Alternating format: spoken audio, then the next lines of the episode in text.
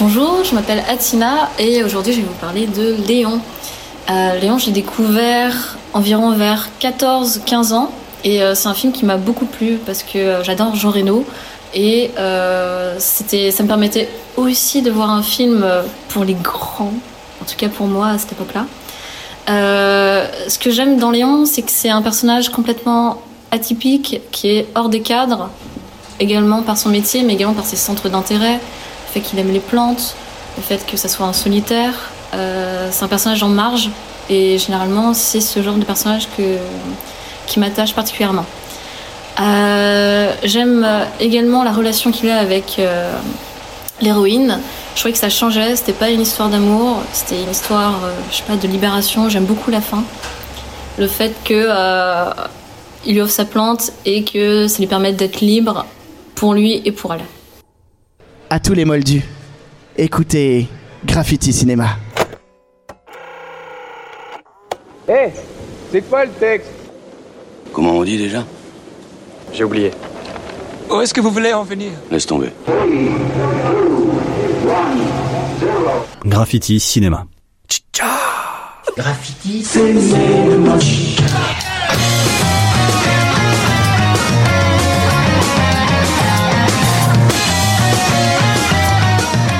Bonsoir et bienvenue dans Graffiti Cinéma, c'est Romaric et nous vous souhaitons pour cette première émission inédite de 2024 tous nos voeux dans tous les domaines, en particulier le cinéma évidemment.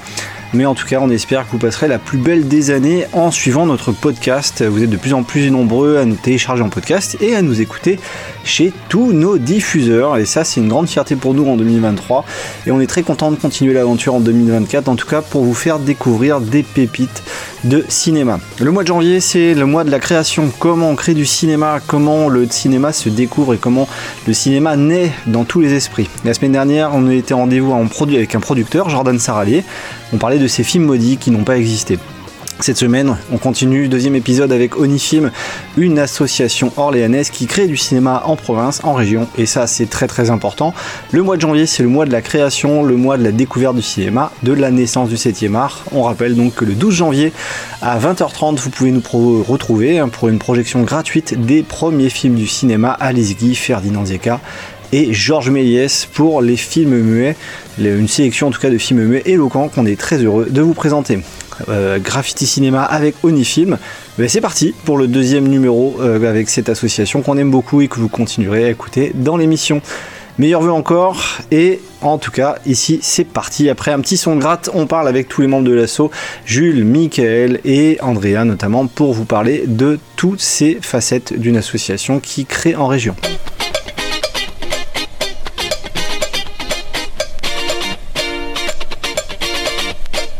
Alors on continue à parler de l'association Unifilm hein, dans l'émission. Vous avez entendu euh, des parcours et on continue à en parler euh, évidemment avec des membres de l'association autour de la table. C'est important de découvrir une association euh, en région pendant le mois de décembre. Et puis quels que soient les territoires finalement, parce qu'évidemment on est centré autour de l'agglomération et de la région orléanaise. Mais on voit également que découvrir une asso qui bosse de l'intérieur en, territoire, c'est important. Hein. On, Michael, tu es encore avec nous et on tend la main, le micro aujourd'hui à Jules. salut Jules. Salut. Alors aujourd'hui, tu vois, tu as un métier qui est plutôt important dans le domaine du cinéma, euh, qui est réalisateur. En général, oui. c'est utile sur les tournages. Exactement, c'est assez utile. Euh, bah écoute, ouais, merci de me donner la parole. Euh, moi, j'ai rejoint l'association il y a un, an et demi. Et euh, j'ai rencontré euh, Alexis avec qui on a bien matché, euh, on s'entend super bien et je suis en préparation d'un documentaire sur le surf thérapie. voilà. Pardon, excuse-moi Le surf thérapie. Le surf thérapie, donc en gros tu te soignes en faisant du surf. C'est ça, exactement. Et si tu te casses la gueule, est-ce que tu te soignes Je suis en train de lui pourrir son truc. Alors surf thérapie, c'est très intéressant. On peut déjà évidemment parler de ce projet-là parce que c'est vrai que là pour le coup c'est la première fois que j'entends ça. moi je pensais que tu t'étais en train de vanner, mais non, on peut soigner grâce au surf. Donc ça c'est fantastique ça a été développé, c'est un programme qui a, été développé en Californie, ok euh, qui a été importé en France euh, il y a maintenant 6 ans, et on prescrit maintenant du surf sur ordonnance. Euh, donc la phrase est tellement folle. je suis désolé, je rigole, hein, je sais que c'est ton documentaire, mais la phrase est dingue. J'imagine l'ordo du médecin, mais tu l'encadres chez toi, quoi. Et le, surf, c'est un, un, pouvoir extraordinaire. Donc c'est un sujet qui me tient à cœur, et là je commence à, à à rentrer dans la pré-production du, du projet, du coup. euh, Alors, le sur- la surf thérapie, évidemment, euh, sur, quand on entend, ça fait un peu sourire. Évidemment, Mhm. ça peut pas naître ailleurs qu'en Californie. hein. Si tu m'avais dit que c'était euh, né à Limoges, je t'aurais pas cru sur parole. Mais par contre, c'est vrai que au-delà de du premier regard, le- l'angle que tu vas avoir toi sur le documentaire, c'est découvrir évidemment cet univers-là. Mais imagine, il y a peut-être tout un processus historique en gros pour comprendre d'où ça vient culturellement, quoi. Alors, en fait, ça a été, euh, c'est un programme qui a été développé par des médecins euh, aux États-Unis, en Californie. Ils ont réussi à prouver que le, le surf agi- agissait sur, euh, sur la santé mentale, sur le, le- voilà, le bien-être, sur l'anxiété, la dépression, euh, même sur euh, le, le fait de faire du sport, ça, ça entretient le cœur, donc euh, cardiovasculaire. Et ensuite, ça a été importé en France, euh, où il y a carrément des médecins à Biarritz qui prescrivent du surf. Voilà. L'info est dingue, mais euh, Tellement fan de faire ça. on va chez son médecin, on dit voilà, à ce moment je vais pas très bien. euh, et le médecin nous, nous donne une, une ordonnance de, de surf euh, trois fois par semaine. euh, voilà. Allez prendre des vagues. euh, Je suis désolé, pour je aller mieux à chaque fois, mais je trouve ça exceptionnel. Non, mais c'est un sujet. euh, Ah, c'est super, c'est fantastique c'est un que sujet que peu de gens connaissent en Voilà, fait. au-delà de la surprise, il y a vraiment l'idée euh, de voir qu'un mode de vie en fait euh, culturel va jouer forcément sur le moral, Mm. Euh, et euh, typiquement qu'il y a une vraie ouverture d'esprit évidemment euh, chez beaucoup de praticiens pour arriver à en arriver là. Mais du coup, toi, comment tu rencontres le sujet? Parce que c'est assez improbable quand même. Alors, euh, en fait, moi, euh, ce qui se passe, c'est que moi, j'ai mon papa qui habite euh, dans le Finistère Sud, donc euh, dans la commune de Pinmar, pays Bigoudin. Et euh, il y a un club de surf. Donc, moi, j'ai- commencé le surf il y a. j'ai vécu en Afrique du Sud un an pour la petite histoire et j'ai fait du surf là-bas. Donc voilà, et ensuite j'ai continué chez mon papa. Euh, et un jour, je suis tombé sur un article du Monde qui parlait justement de ça, du surf thérapie. J'ai trouvé ça dingue. Et j'ai regardé, et c'était le club de surf où je vais, chez Ok. mon papa. Et je fais, mais c'est un truc de fou ce truc-là. Et euh, ça a passé à France Info, tout ça. Et j'ai dit, il faut absolument que j'en parle. Euh, c'est proche de moi parce que j'ai de la famille qui est sur place, machin, tout ça. Le surf, c'est un sport que je porte dans mon cœur. et que je trouve qu'il dégage plein de valeurs qui sont aujourd'hui hyper importantes. Il y a aussi, aussi beaucoup de clichés par rapport au surf, Mm. notamment évidemment dans le Bah cinéma oui. américain, ça va sans Complètement. dire. Ouais. Mais je pense que tu as dû parcourir aussi cette filmo Mm. euh, qu'on a tous croisé, euh, évidemment Ouais. Point Break en passant par euh, Point certains Break. films de Larry Clark. Ouais. Donc comment euh, on travaille ces clichés-là, quitte à les casser en fait dans le documentaire? Alors, en fait, par rapport à ça, moi, je m'inspire vraiment du coup du format documentaire, pas forcément de l'imagerie du coup euh, américaine euh, qu'on a du surf euh, Californie euh, à la Malibu, voilà, courir sur la plage avec son sa planche, c'est pas trop l'idée. Non, l'idée c'est en fait vraiment de, tirer des portraits en fait intimes, d'aller en profondeur des choses. C'est ce que nous permet le documentaire justement. Et après, moi, je suis beaucoup inspiré par des, formats documentaires à la striptease, par exemple, comme on a pu avoir. C'est vraiment une référence pour moi. Ou ce qu'a pu faire euh, Agnès Varda, notamment, euh, avec ses documentaires. Oui, euh, alors, notamment quand elle faisait les murs à Venice Ouais. Beach, euh, à Los Angeles, ou Ouais. bon après c'est un registre différent, mais Black Mm. Panthers où elle fait un moyen métrage de 30, euh, 35 minutes, je crois de mémoire sur dans les années 60 là-bas. Et c'est vrai que ce qu'elle avait fait euh, sur les murs à Los Angeles euh, est devenu quasiment un film culte, quoi. Alors, j'ai pas la référence, mais. euh, Alors c'est un, film qu'elle avait réalisé en fait à Los Angeles Ouais. où elle croisait les surfeurs et justement bah, des, des riders et puis il y avait même aussi des personnes. C'était à l'époque encore où il y avait des patins à roulettes avec quatre roues. hein. C'est vous dire à quel point ça et ils n'étaient pas alignés. Attention, c'était les fameux patins à l'ancienne quoi, hein, euh, qu'on trouve dans les films des années 80. Et c'est vrai qu'elle va là-bas et elle fait, elle fait une des premières françaises à faire des documentaires sur Venice Beach, montrer les murs de Los Angeles euh, et tout le reste. Et c'est, on a eu même la chance il y a quelques euh, années en fait de pouvoir le voir au Carme. C'est un film très très rare pour le coup sur le sujet. Et c'est vrai que quand tu parles d'Agnès Varda, ça m'a tout de suite, tout de suite Ouais, fait penser à ce, film-là quoi. Carrément. Récemment, il y a eu aussi euh, le, le- le documentaire avec JR aussi euh, que Agnès Varda a fait euh, sur euh, voilà en itinérance sur un peu toute la France, euh, des portraits, tout ça. Mais non, non, grande dame du cinéma français, Agnès Varda, c'est une grande inspiration. En plus, on est diffusé au mois de décembre hein, pour cette émission-là, donc Mm. on rappelle qu'il y a l'expo Vardage euh, jusqu'au mois de janvier à la Cinémathèque de Paris, Ouais. euh, qui est évidemment très très très intéressante pour, euh, pour tout le monde. hein. Ça, c'est très important.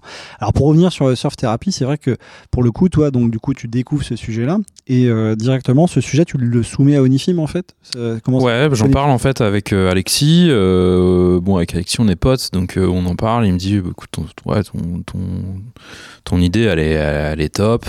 En fait, en parallèle, on a aussi un autre documentaire dans l'assaut euh, sur lequel je travaille qui s'appelle Navetira, qui est cette fois-ci euh, axé sur l'écologie. Et euh, Rodrigue me dit, Jules, fais tes armes sur mon documentaire à moi, comme ça après tu lances le tien. Et voilà, on, bosse ensemble quoi. Donc en ce moment, du coup, je bosse beaucoup avec Rodrigue Rabier, qui est réalisateur orléanais de, de la série documentaire Navetira, qui vient de revenir dans la région. Euh, en attendant de lancer euh, bah, euh, le, le- vraiment les choses euh, sur, sur ce film. Quoi. Mais le projet, il est enregistré à la SCAM, voilà, Très bien. c'est des auteurs, et, euh, et ça va se faire. Quoi. Là, l'équipe, elle est en train de se, lancer, de se former progressivement.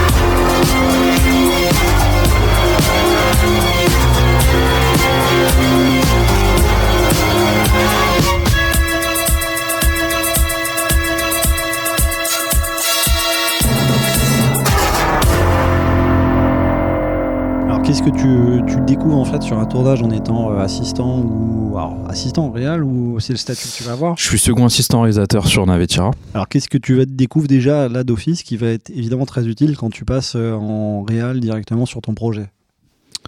Euh, les contraintes qu'on peut avoir euh, en termes de budget, les, les, ouais, c'est vraiment un travail de terrain.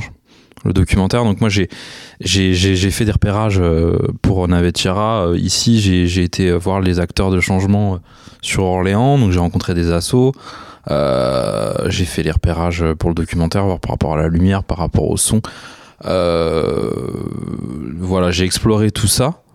Et pour qu'après j'ai une idée de me dire ah ouais en fait on a l'idée non, c'est sur le papier c'est toujours un truc on s'imagine toujours un truc incroyable Après, dans les faits, euh, faut toujours revoir sa copie, se dire. euh, Ok, en fait, c'est pas du tout ce que je pensais, mais c'est pas grave. Et puis des fois, les erreurs aussi, c'est, ça fait partie de, ça provoque des choses merveilleuses aussi. euh, mais euh, voilà.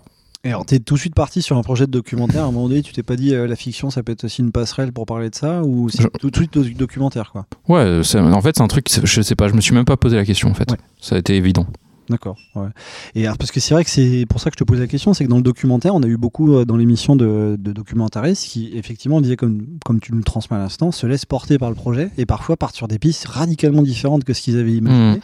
Euh, alors, ça peut être déstabilisant, mais si on arrive à s'adapter, Mm. on peut euh, sortir et trouver un- des, des sujets parallèles qui sont très très riches.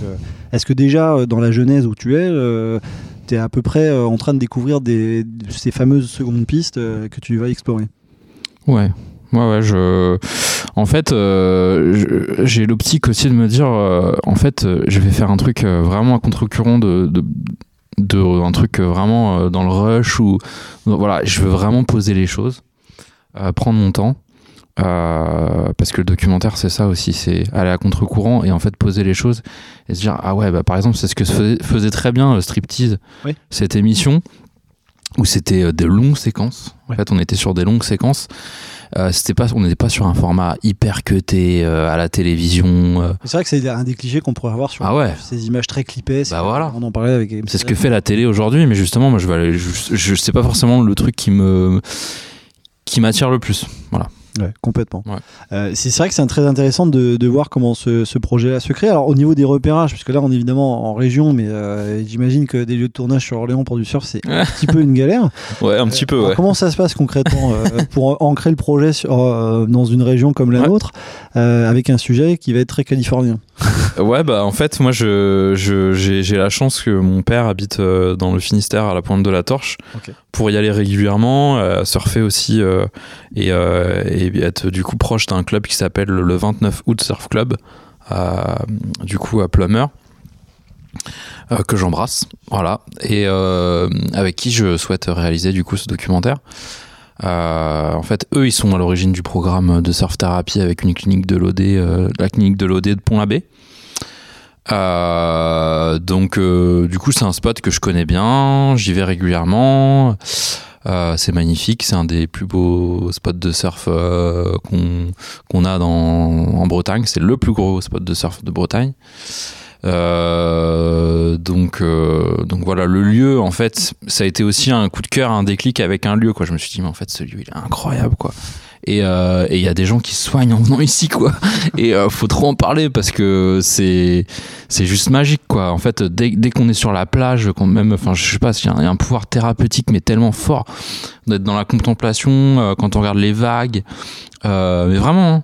Euh, moi, je sais que quand je vais là-bas aussi, c'est sur des périodes des fois où euh, dans ma vie, bah, c'est un peu, euh, je sais pas trop où je vais, où j'ai besoin de prendre du recul sur les choses ou quoi. Et le fait d'être en connexion avec cette nature-là, euh, des fois dans l'eau ou même en regardant simplement, ben en fait, ça nous reconnecte à des choses très simples, quoi. Et c'est le surf aussi, c'est ça en fait, le surf, c'est nous reconnecter avec des choses qui sont très bien, enfin basiques. Donc euh, la, mer, euh, le soleil, euh, le vent, euh, on sent l'iode, euh, tout ça. Et euh, ça va aussi dans l'air du temps de se dire, ouais, bah, en fait, euh, on n'est plus pris dans notre euh, rush quotidien, euh, on se laisse porter par la vague, on est dans les éléments de la nature, on respecte la nature aussi, la- le lien avec la nature aussi, qui est, que je trouve très important. Ouais, c'est vrai que c'est des thématiques, Ouais. euh, pour être un peu chauvin avec notre région, qui sont assez ligériennes. Hein. À partir Oui. du moment où on a un fleuve, euh, on peut Bien sûr. imaginer, du paddle, de, du Ouais, complètement. ça. Et, et ce retour à la nature, il est évidemment très présent. Et c'est tout l'intérêt, évidemment, de, de pouvoir bosser dans, en région avec du patrimoine je dirais également du repérage euh, régional. Quoi. Il y a souvent énormément, bah, tout à l'heure on en parlait, de, de, de, zones comme ça qui sont pas filmées, euh, de villes qui euh, sont très peu filmées, alors qu'à côté, euh, bah, c'est le cas que je vous soumets par exemple pour un film. Alors la transition va être très dure avec le, avec le, avec le surf, mais alors, en ce moment je suis en train de regarder un documentaire sur Robocop par exemple. Et le- Paul Verhoeven le disait au départ, l'action du film doit se passer à Los Angeles, sauf que lui, lui, il le dit, écoutez les gars, moi je suis européen, Los Angeles, on, la connaît par cœur, quoi, même si on, sans y avoir habité. Et il demande à placer la- l'action dans une ville qui est très peu filmée, donc ils vont tourner à Dallas, mais l'action se passe à Détroit. 2003. Donc on voit également que même dans le cinéma américain qui est surfilmé, où il n'y a pas une ville qui n'a pas été filmée dans le cinéma anglo-saxon, il y a déjà c'est aussi ce phénomène de villes qui ont été trop filmées en final, qu'on est un peu saturé d'images. Je sais pas si Michael, du, du, coup, ça peut te parler également, euh, euh, bah déjà en tant que cinéphile, mais également en tant que comédien, ça va sans dire. Ah bah, disons que oui, euh, déjà mes références euh, personnelles euh, depuis tout petit, moi c'est le, le cinéma et la télé anglo-saxonne. Malheureusement, les films français et les séries françaises, je suis pas fan. Il y en a des très bonnes, mais c'est pas ma cam du tout. Euh, voilà, moi donc effectivement, bah autant dire que oui, euh, Los Angeles, euh, on, je connais, je connais toutes les rues depuis tout petit. Hein, je pense, comme beaucoup de monde, Venice Beach, tout ça, tu les as vus mille fois. On va pas se perdre. Voilà, voilà, c'est bon. Le jour où tu vas en vrai, tu ah bah oui, donc ça c'est là, d'accord. Pour peu que toi, comme t'es gamer, t'es joué à GTA, t'es vraiment pas paumé quoi. Ah bah, bah justement, j'ai joué à GTA 5 après, après être allé à Los Angeles. Et, je, et justement, je me repérais, je fais ouais, donc là, ouais, j'étais là, j'étais là, voilà. Je m'arrêtais, je faisais une petite photo. Ça te faisait pareil avec Assassin's Creed et Rome ou c'était égal je, je, sautais, tu vois, dans des charrettes avec du foin, pareil de. Ouais, ça, ça arrivait à tellement de personnes de se promener dans des villes et de dire comment je vais escalader ça? Mais en fait, je suis dans la vraie vie. Voilà, c'est ça. Mais voilà, c'est vrai que le, le, cinéma en région, bah après, on peut, Julie aussi, on peut aussi te poser la C'est vrai qu'en en termes de, développement de projet, euh, vous allez forcément avoir ce, aussi ce type d'angle, euh, à savoir de dire, bah, tiens, on va repérer des lieux euh, qui pour nous sont pas rentrés dans le cinéma français, pour, ce qu'il en est évidemment, puisque évidemment sur Orléans, on connaît des tournages ultra mythiques de Police Python 357 avec les berges, mais c'est parce qu'on avait la chance d'avoir Alain Corneau qui était de la région et qui connaissait très bien ce patrimoine-là. Maintenant, il y a effectivement eu un saut de génération et on doit un peu se réapproprier. Alors c'est le cas pour, Orléans ici, mais c'est le cas dans toute la France. Finalement, c'est une thématique très universelle et mondiale de se dire, mais concrètement, si on évite les grands paysages euh, surfilmés, euh, on est dans l'inventivité. Et là, pour des projets, effectivement, on va au fin fond de la Bretagne, c'est assez mythique, euh, c'est important. On voit que le cinéma, finalement, il a subi un peu un effet tunnel, quoi, en quelque sorte, avec ces grandes villes. Bah, c'est vrai que on essaye le plus possible de tourner en région, c'était le but aussi. Euh, de dire, bah, en fait, on a des, paysages magnifiques ici, on a des villes magnifiques, on a du patrimoine incroyable, il faut qu'on exploite ça. Et c'est un peu ce qui se passe sur Constantia, c'est-à-dire que on est en train de voir pour tourner dans des châteaux de la région. Donc c'est un petit peu le combo gagnant, c'est-à-dire que on fait un film dans la région, tourné dans la région, qui met en valeur aussi le patrimoine. Donc euh, là-dessus, euh, c'est super. Mais c'est aussi un petit peu euh, la magie du cinéma. C'est-à-dire, c'est faire croire qu'on est quelque part alors qu'on a tourné ailleurs. Ou alors faire croire qu'on est dans un, appartement et que, ah, on sort de l'appartement, mais en fait, on est dans une autre rue. Et c'est la magie du cinéma, en fait. On peut parler des châteaux que vous avez repérés, en fait, pour Constantia ou pas? Alors je sais pas, je sais pas si on a le droit d'en parler parce que je crois qu'il y avait, il y avait encore des, ouais, des histoires d'autorisation. On, on y travaille. Là, on est en plein euh, dans des réflexions aussi, dans des négociations avec euh, certains châteaux du coup, euh, bon, on va dire assez mythiques euh, de, du coin, quoi. Versailles. Sans, sans donner de, ouais, bien sûr. C'est ça, euh, Fontainebleau, exactement. Base. Mythique du Loiret. non, non, mais ouais, on est, on, on est, on, on, a fait pas mal de repérages. On a, déjà des lieux euh, quasi sûrs et d'autres euh, avec lesquels euh, on négocie et on a peut-être. c'est pas sûr quoi.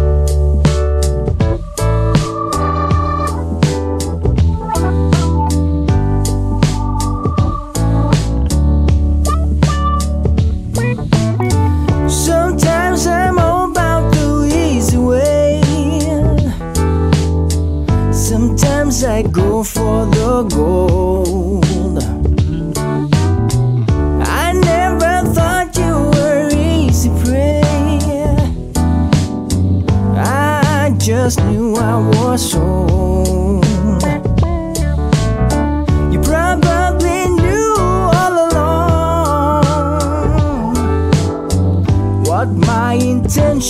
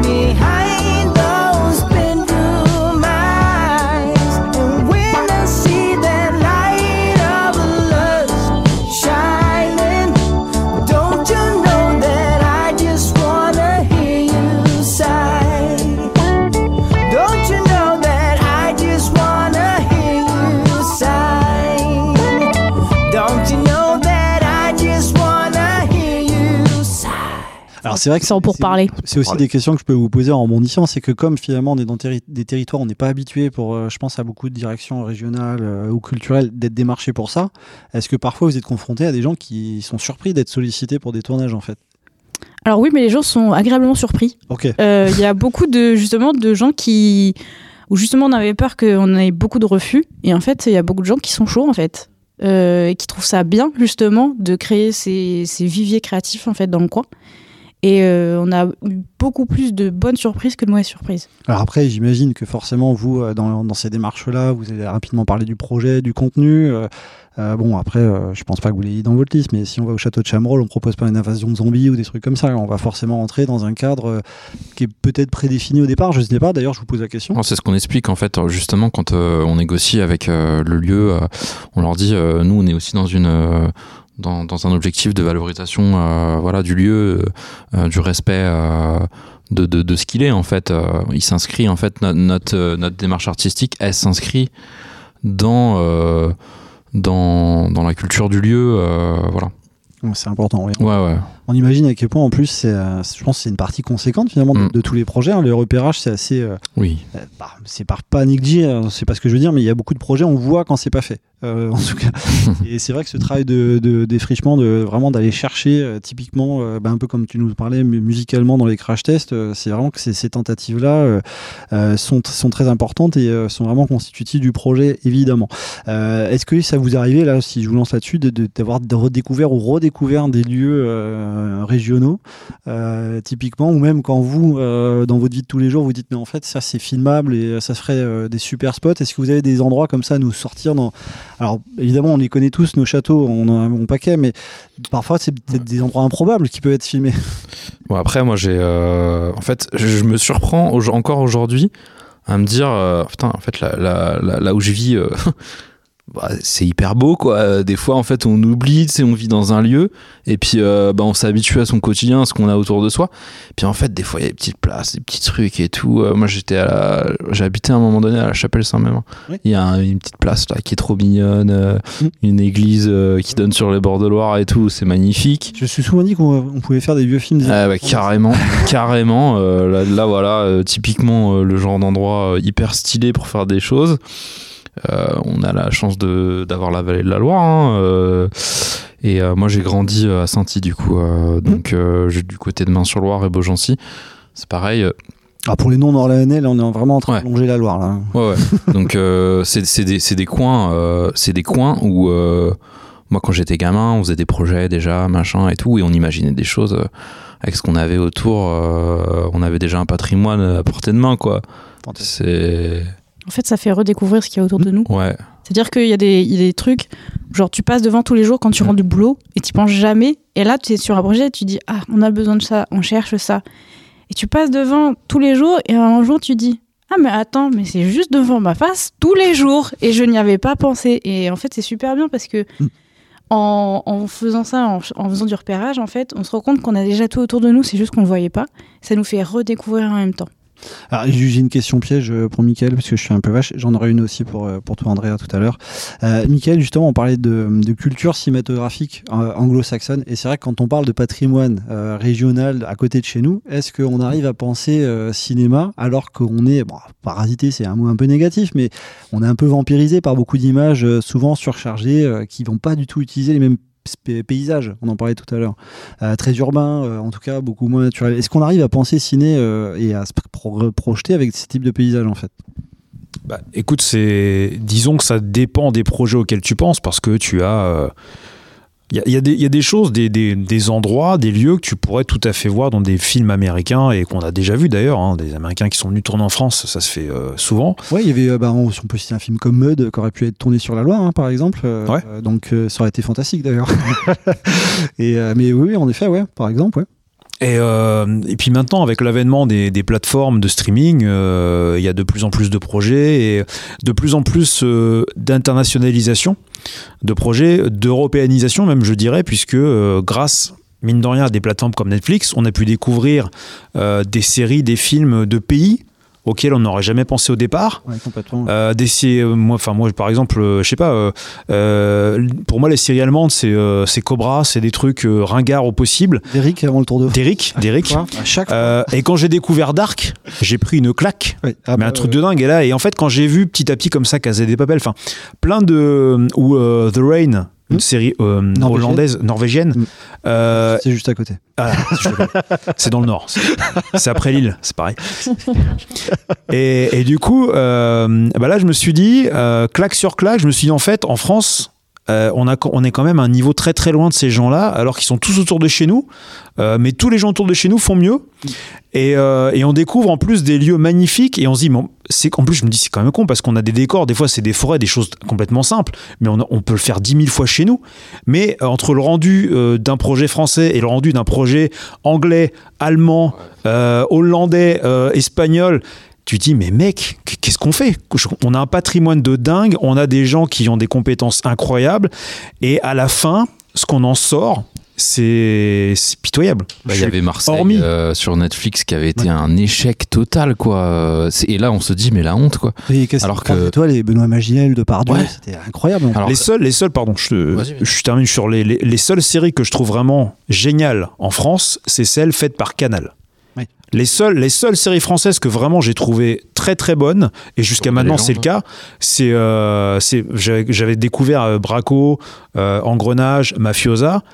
C'est la première fois que je kiffais des séries françaises. Après, ils étaient calqués sur des modèles américains. Que ça, Mais voilà, mais par parce exemple, que- c'est très low and order, quasiment. Mais parce que parce qu'ils arrivaient à avoir un rendu, Ouais. pour Ouais. schématiser dans les grandes lignes, mais avoir grossièrement un rendu qui claquait. Enfin, ça, ça avait de la gueule, ça avait du punch, ça avait, euh, c'était, c'était joli. Bah, on arrivait là au niveau effectivement euh, ricain. Et, euh, et en tout cas de ce qu'on voit aujourd'hui sur Netflix avec toutes les toutes les pays autour de nous, là ouais, là Alors- je, ça peut rivaliser. Je rebondis aussi, il y a, il y a aussi un- une série euh, incroyable là, de d'Eric euh, Toledano et Olivier Nakache J'ai cru que dire Derrick. sur Arte. C'est En Thérapie. oui. En thérapie, bah voilà, là on est sur euh, vraiment une grosse réussite quoi. Euh, je trouve qu'Arte ils produisent des, des- des- des séries qui sont aussi euh, incroyables. On parle de Canal, mais il y a aussi euh, Arte qui fait des choses super.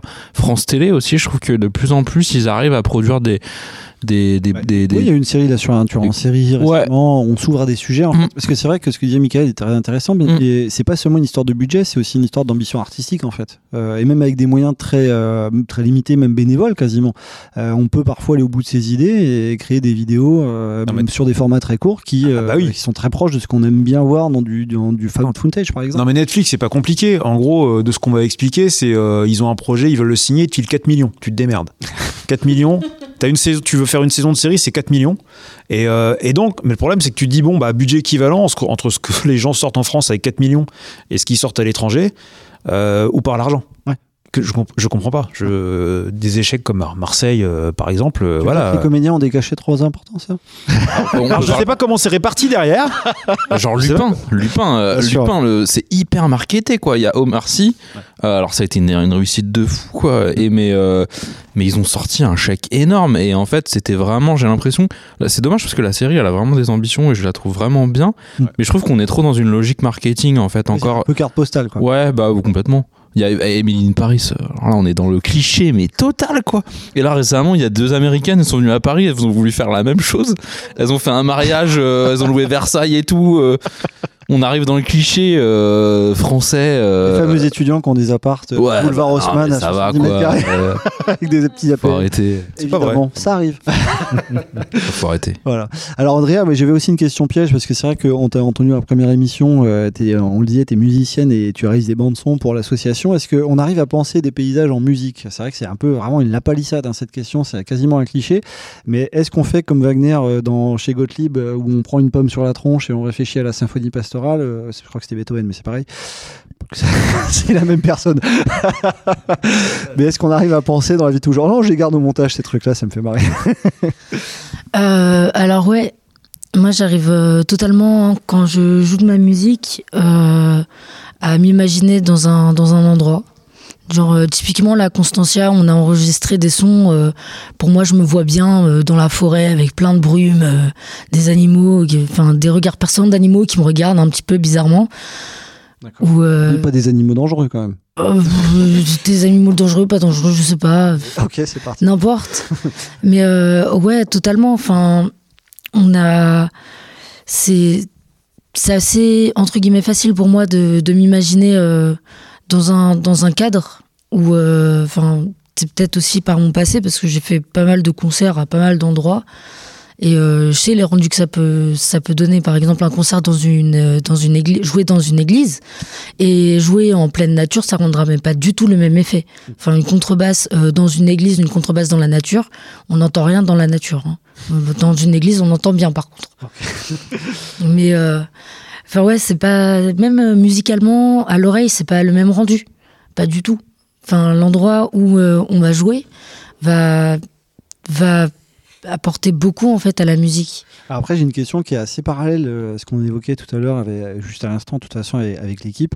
C'est qu'il y a des territoires qui sont pas filmés, mais il y a aussi des territoires qui sont très peu mis en musique. Est-ce que ça joue également, en fait? C'est-à-dire qu'il y a beaucoup de. Alors, je vais faire évidemment encore une fois des raccourcis, mais quand on voyait la culture urbaine, euh, Los Angeles, les grandes villes américaines, tout de suite, tu vas penser à du Quincy Jones, des trucs comme ça qui te viennent un peu à l'esprit, euh, un peu funky, mais il y a des territoires qui n'ont pas eu de bande-son, qui n'ont pas eu l'honneur d'être mis en musique. Est-ce qu'on a aussi cette réflexion-là quand on, est, on écrit de la musique Euh, oui, totalement.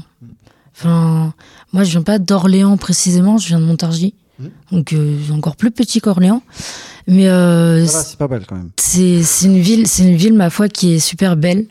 Et j'ai eu l'occasion de jouer à certains endroits, bon, à Montargis notamment, il y a un petit kiosque sur sur euh, sur la ville, enfin à un endroit dans la ville. Et euh, j'ai joué dans le kiosque. Et le fait de jouer dans le kiosque, bah ça te donne autre chose, ça donne une autre approche de la ville.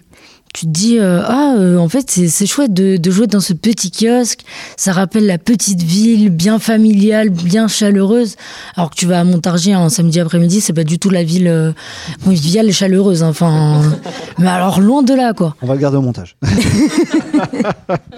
On les embrasse d'ailleurs, Montargis. euh, voilà. On les embrasse, on connaît très très bien cette ville aussi, euh, la Venise du Gâtinais. hein. ouais c'est ça Ok, bah écoute, c'est pas mal, on va, finir, on va continuer là-dessus.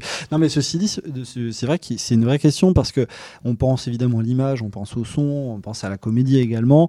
Euh, Il y a énormément de domaines à défricher et on voit que même pour des associations voilà, qui, mettent en avant ce- ce- cette ambition au niveau du territoire, on voit à quel point dans différents domaines, euh, il y a une grille de lecture assez similaire qui vient, c'est à savoir il y a un territoire, il y a des besoins, il y a des envies, mais on défriche quoi, énormément quoi, en quelque sorte. Et euh, ça, c'est vraiment très intéressant. Oui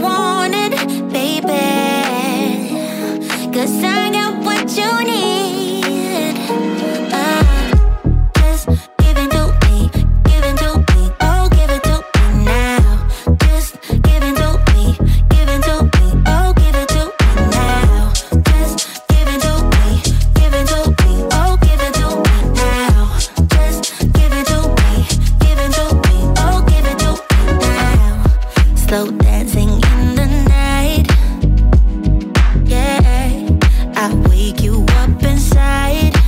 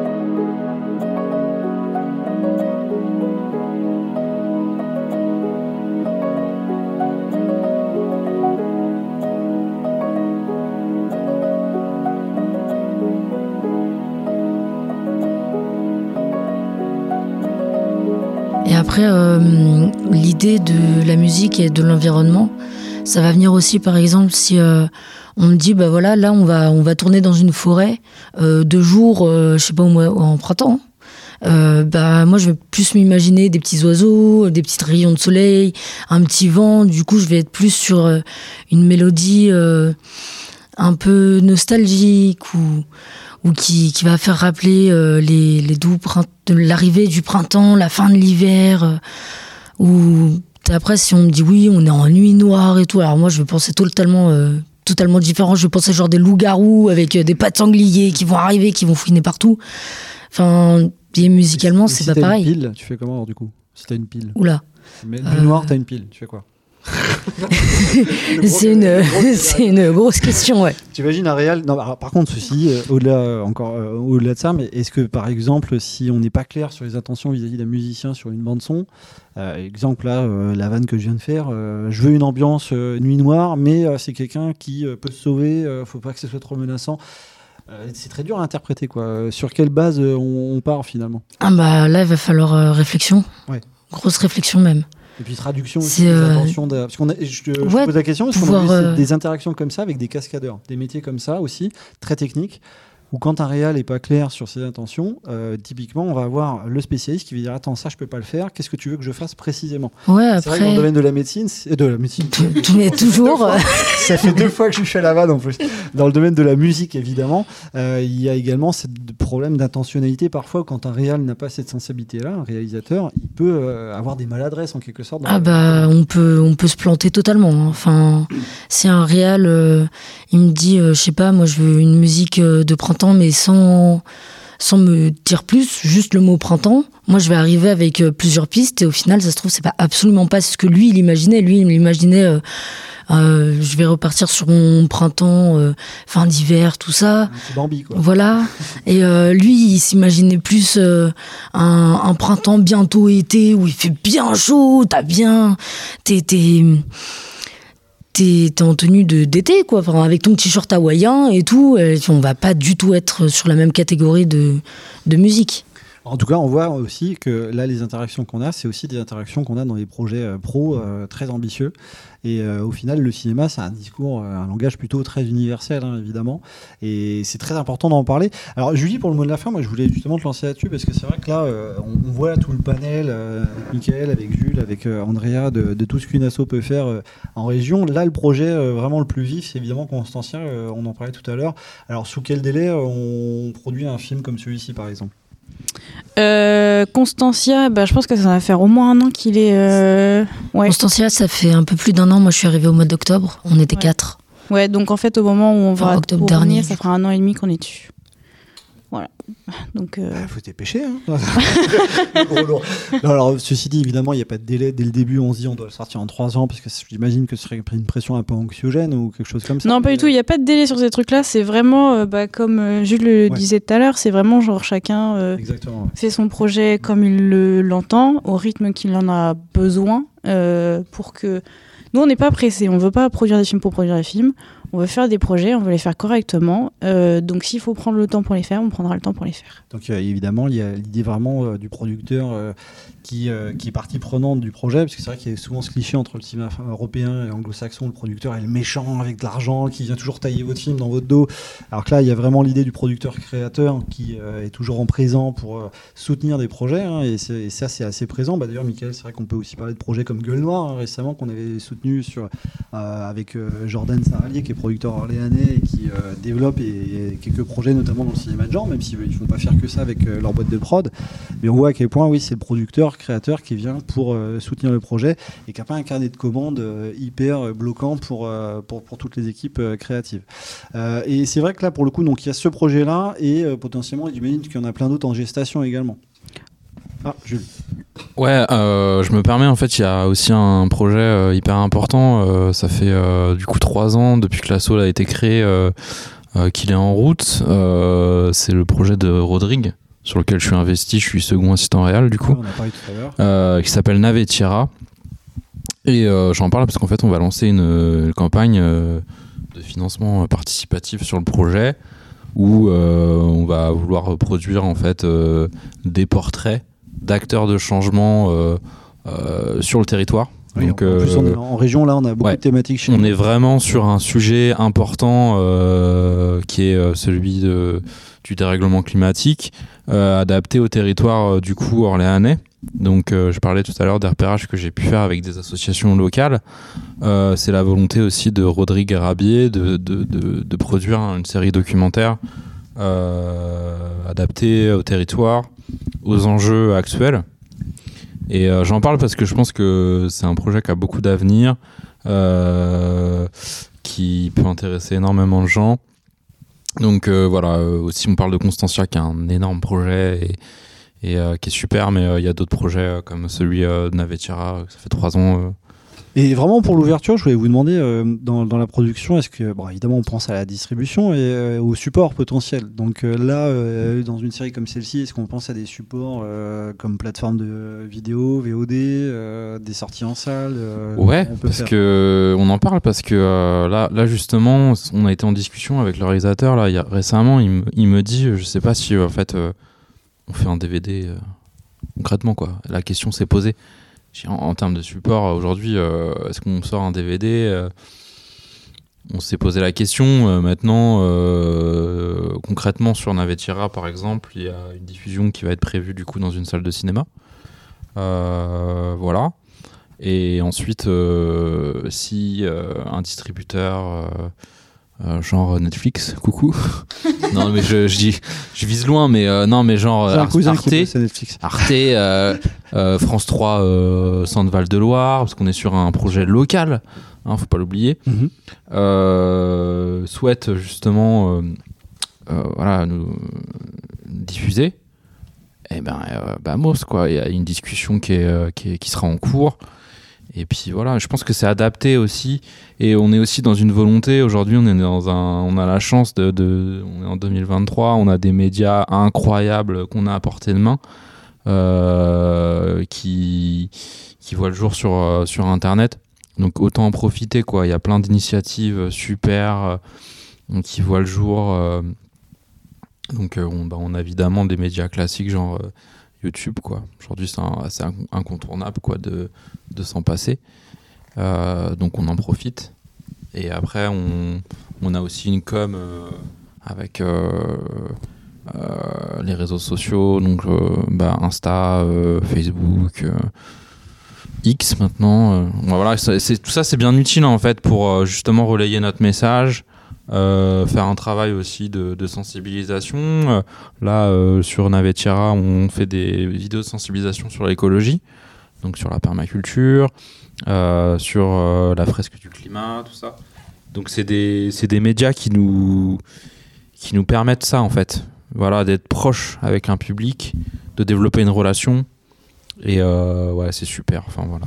Bon, en tout cas, c'était un vrai plaisir d'en parler avec vous, en tout cas. Et, partager. Et, et c'est vrai que pour tous les auditeurs qui nous écoutent à Orléans, région ou de plus loin, euh, le fait de découvrir une association qui bosse en région, c'est un discours très universel. hein. On voit à quel point le, le cinéma, on met un coup de pied dans un fourmilière. Il y a plein de personnes qui seraient susceptibles de, de se servir de ce média-là pour communiquer.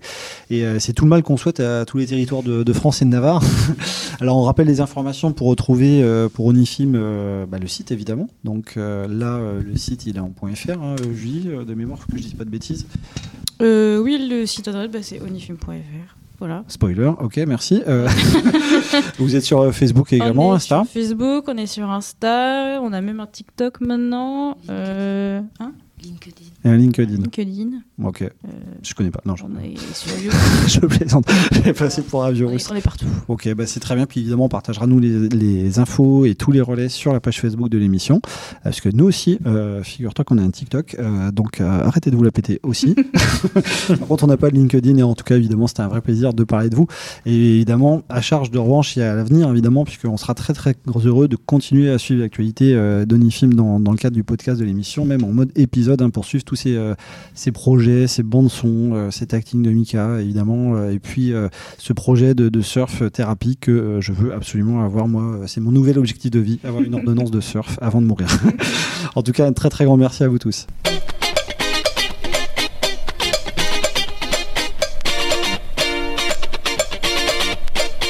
Dernière partie d'émission cette semaine, on voulait vous mettre une petite rediff, un petit bonbon euh, qu'on aime beaucoup euh, avec un ami de longue date. C'est une fausse conférence autour des euh, films. Alors c'était une parodie, on sortait il y a quelques années d'une séance qui nous avait un petit peu fracassé le cerveau pour être franc. Et on était parti sur une espèce d'impro qu'on avait enregistré, je ne sais plus pourquoi d'ailleurs. On parle donc en tout cas de parodie de films de requins. Cette fois-ci, on avait créé un genre de film, euh, de genre de série B, un genre de série Z. En tout cas, on parlait de quelque chose d'assez surprenant avec un faux spécialiste euh, qui euh, était un vrai beau conférencier. En tout cas, on n'hésitera pas, on n'hésitera pas à le refaire parce que vous allez voir que c'est assez surprenant. Mais en tout cas, on s'était bien amusé à le faire. C'est un petit bonbon euh, des archives de graffiti. On se retrouve la semaine prochaine pour une nouvelle émission inédite en parlant des films muets notamment et de cette projection de l'alliage que je vous avais annoncé au tout début le vendredi 12 janvier à 20h30 à l'alliage à Olivet. Salut à tous, vive le cinéma et bonne année de 7e art à tous.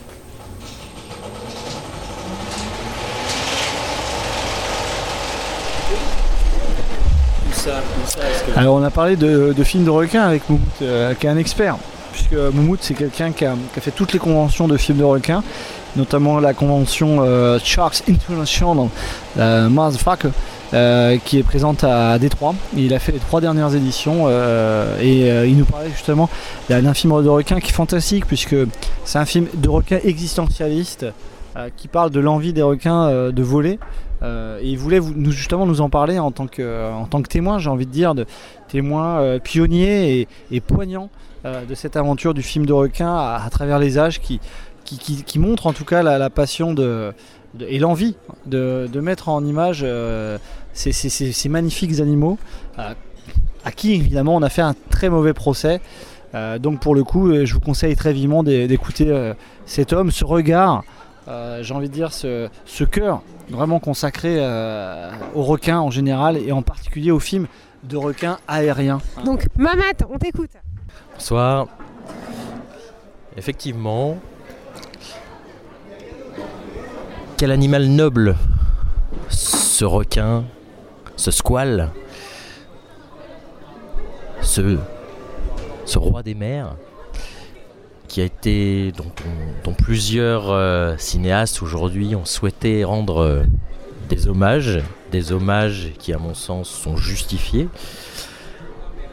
On se souvient effectivement euh, des premiers films, il me semble, et Romaric ne me contredira pas, que dès 1907, euh, on trouve, mars 1907, on, on retrouve dès mars 1907 les premiers signes, on, on va parler sans doute de signes avant-coureurs de la shark exploitation, avec évidemment euh, le courant les courants politiques étaient, étaient déjà, hein, notamment le boulangisme, euh, déjà bien illustré dans ces, dans ces films de pré-shark exploitation. Euh, les requins, les, requins ont accompagné tous les grands courants euh, dans le cinéma du 19e siècle, avec effectivement euh, le dadaïsme, euh, tout ce qui va être un petit peu surréalisme, voilà, cubisme effectivement, une grande part d'existentialisme, enfin voilà, l'essentialisme et tout ça, illustré avec des films, des films assez touchants, euh, des, notamment des films euh, où euh, des, huis clos avec des dauphins, où vraiment l'homme face à l'animal, beaucoup de questions sur l'animalité. Sur l'animalité de l'un et de l'autre, hein, d'ailleurs, hein, on a eu vraiment des, des, face à face. quelque chose, exactement, exactement. euh, J'ai pas le mot en français, mais c'est vrai que c'est assez. C'est sharp, quoi. C'est vraiment. euh, on- c'est ce qu'ils disent en anglais. hein, euh, c'est, c'est un mot qui, qui- qui suggère l'idée d'agressivité, de, de brutalité animale, euh, la confrontation face euh, aux objets euh, de la vie et à toute l'adversité de la vie. Alors, de toute manière, c'est c'est vrai. Je, enfin, je vais rebondir un petit peu là-dessus parce que euh, c'est vrai que ces, films ont surtout été des films anglo-saxons. Euh, pourquoi? Bah, C'est très simple. C'est très simple. Les requins, euh, ça fait pas partie du paysage, euh, du bestiaire français, on va dire en termes de cinéma. Je sais qu'il y a eu des tentatives dans les années 60 de faire un petit peu un similaire, mais avec des mérous. Ça a nettement moins, ouais, ça a nettement moins marché. hein. Très, ouais, très régionaliste, sans doute trop régionaliste, euh, et du coup le- une, une exploitation commerciale qui a été très, très réduite, hein, sans doute, par ce côté un peu régional euh, du film. Il y a eu un livre hein, là-dessus de, de Robert Alain sur euh, la Mero Exploitation, euh, fantastique, hein, qui est très très dynamique pendant euh, la période des années 20 à 30. Euh, Le, le gros- clairement le grand spécialiste de la Mero Exploitation. Le- Scorsese, apparemment Scorsese voulait faire une adaptation euh, du Mérou de l'ombre, euh, qui est un, des grands, une trilogie, un des grands films euh, de, la Mérou Exploitation. Mais là, bon, là, on est dans la parenthèse du, film de requin. Et on- Le sujet principal de l'émission reste la Sharksploitation et enfin même la pre-Sharksploitation avec effectivement parce que oui avant avant qu'on ait vraiment ces grands ces grands titres aujourd'hui qui reviennent à l'esprit de tout le monde comme Atomic Shark, Jurassic Shark, euh, voilà il y a eu quand même tout un travail de fait pour sensibiliser euh, le, le- le public à, l'image du, du requin. On vous remercie beaucoup, Mamat, hein, pour euh, cette interview euh, improvisée. Euh, attention, là, Mamat, on parle vraiment du, du pseudo, hein, puisque ça vient du sanskrit. Hein. Mamat veut dire grand requin fou en, en sanskrit. hein. C'est un pseudo que vous utilisez, qu'il utilise dans ses recherches. Puis ici, on, on parle vraiment de Jean-Pierre Pourtrain hein, qui nous a accordé. Donc c'est Vous confirmez?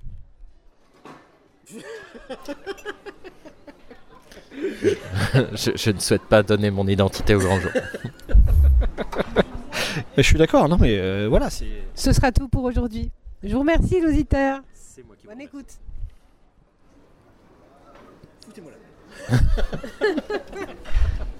Bon, monsieur, monsieur Courtin vous remercie. Pourquoi vous avez fait euh, ces graffitis Pourquoi vous faites ça? Hein?